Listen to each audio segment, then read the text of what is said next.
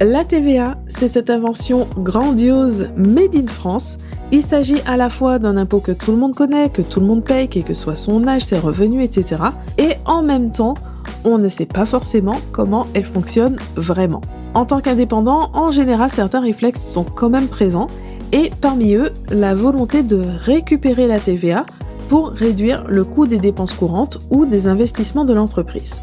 Bienvenue donc dans ce nouvel épisode du podcast J'aime la paperasse où on va aborder cette notion déduire ou récupérer la TVA et les questions qu'elle entraîne. Donc est-ce qu'on peut récupérer la TVA quand on est en micro-entreprise? Est-ce que c'est vraiment un bon plan financièrement? Est-ce que ça peut l'être? Est-ce qu'on peut euh, déduire la TVA sur tous ces achats professionnels? Quelles sont les conditions pour récupérer la TVA Vous voyez, on va aborder pas mal de choses.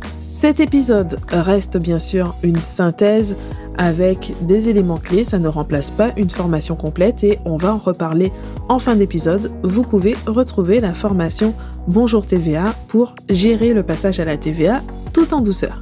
Place donc à l'épisode du jour. Bonne écoute alors, on va commencer avec quelques idées reçues et la première, c'est on ne peut pas récupérer la TVA en micro-entreprise. Alors, au risque de me répéter, la TVA n'a rien à voir avec le statut juridique ou la forme d'entreprise. On peut tout à fait être à la fois en société et en franchise de TVA, ou au contraire être en micro-entreprise et soumis à la TVA. C'est totalement indépendant.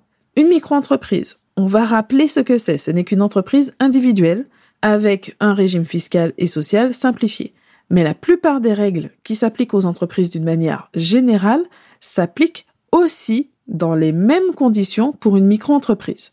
En plus, le plafond de la micro-entreprise, il est actuellement de 77 700 euros en prestation de services, 188 700 pour les activités de vente. Donc ça, ce sont les seuils valables entre 2023 et 2025, puisque ça évolue tous les trois ans. Et ce seuil est beaucoup plus élevé que celui de la franchise de TVA. Ce qui veut dire qu'au-delà d'un certain montant de chiffre d'affaires, on est obligé de passer à la TVA, même si on est encore en micro-entreprise. Donc, si on reprend les seuils qui sont valables entre 2023 et 2025, on a une limite de 36 800 euros de chiffre d'affaires pour les prestations de services et 91 900 pour les ventes. Donc ça, c'est la limite de la franchise de TVA. Vous voyez qu'il y a vraiment un grand écart entre la limite de la franchise de TVA et la limite de la micro-entreprise. On est à peu près du simple au double. Après, dans le détail, il existe différentes règles de franchissement des seuils pour un passage à la TVA, donc soit immédiat, soit après deux années consécutives de dépassement des limites. Il y a deux seuils différents, etc. Donc je ne reprends pas tout ici, mais il y a l'épisode consacré justement au passage à la TVA, passage à la TVA mode d'emploi, c'est l'épisode numéro 39. Alors, l'épisode n'est pas euh, actualisé avec les nouveaux seuils, mais par contre, c'est le cas de la transcription que vous retrouvez sur le blog, donc sur j'aime avec même un lien direct, hein, j'aime slash 119, vous allez tomber directement sur cet article. Donc, on ferme la parenthèse des règles de passage à la TVA, et on va quand même aller encore un tout petit peu plus loin, il faut savoir que d'une manière générale, toutes les entreprises sont assujetties à la TVA dès leur création. La franchise de TVA, c'est juste une mesure pour aider les plus petites entreprises. Donc, elles sont dispensées de collecter la TVA, elles n'ont pas d'obligation de, de déclaration, etc. Et dès qu'elles ne remplissent plus les conditions de la franchise, elles deviennent redevable de la TVA. Donc tout est dans la nuance. Quand on dit qu'une entreprise devient assujettie à la TVA, en fait, ce n'est pas vrai. Elle était déjà assujettie. Elle avait juste un aménagement spécifique pour alléger ses obligations et elle va devenir redevable de la TVA.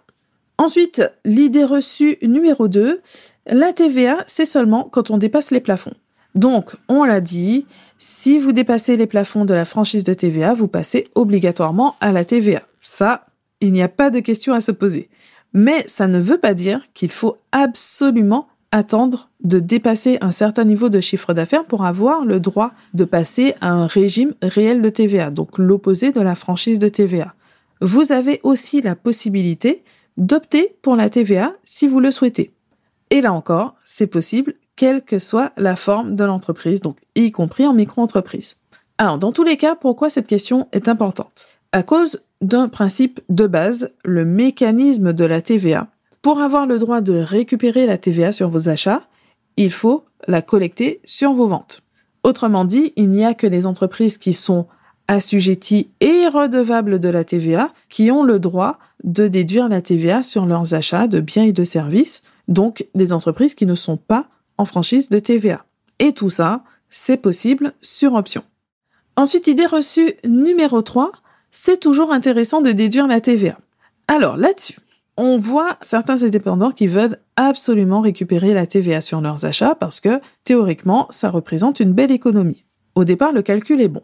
Un ordinateur, par exemple, affiché à 1200 euros TTC, bah finalement, le coût ne sera plus de 1200 euros, mais de 1000 euros, puisque on déduit la TVA, donc les 200 euros, les 20% d'écart, ce n'est pas rien, vous allez pouvoir les récupérer.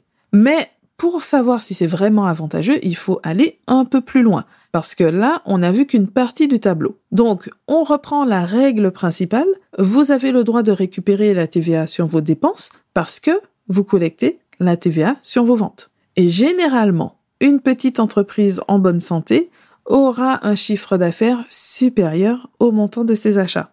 Donc, plus de TVA collectée à reverser à l'État que de TVA déductible à récupérer.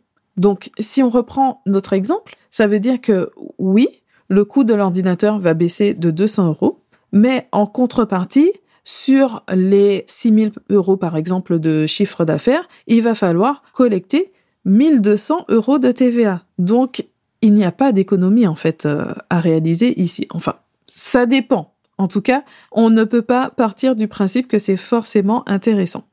Je prends un autre exemple parce que je l'ai constaté plusieurs fois quand un client professionnel va être embêté de recevoir une facture sans TVA. Ça arrive. Que ce client veuille absolument que le prestataire lui facture la TVA. En réalité, ça n'a pas de sens. Parce que s'il ajoute la TVA, alors oui, le client pourra récupérer la TVA, mais avant de récupérer la TVA, il va falloir qu'il la paye, cette TVA. Donc en fait, il n'y a aucun bénéfice. C'est une opération neutre. On ajoute de la TVA qu'il va payer et qu'il va ensuite récupérer justement pour ne pas supporter la charge de cette TVA. Cela dit, il est parfois intéressant effectivement de passer à la TVA même sur option. C'est le cas en particulier si vous travaillez essentiellement en B2B, donc avec des clients professionnels. Et là, on parle des clients professionnels qui vont eux-mêmes pouvoir récupérer la TVA. Donc, on va reprendre un exemple. Si euh, jusqu'à maintenant vous facturiez votre prestation à 1000 euros en taxes, vous ajoutez la TVA par-dessus, donc ça va faire un nouveau tarif de 1200 euros TTC. Mais les 200 euros de TVA, le client va donc les payer, puis les récupérer, donc ce sera neutre pour lui. Donc c'est exactement l'exemple qu'on a vu tout à l'heure, à partir du moment où il a la possibilité de déduire la TVA sur cet achat.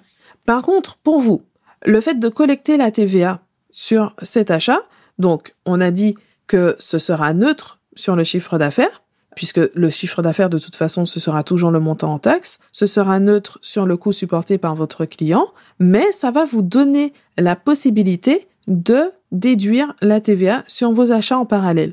Donc de diminuer le coût de vos dépenses et là, effectivement, vous pouvez gagner au change.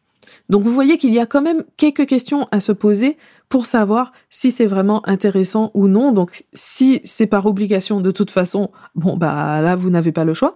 Mais si c'est pour opter pour la TVA, là il faut se demander si effectivement c'est pertinent ou pas pour vous.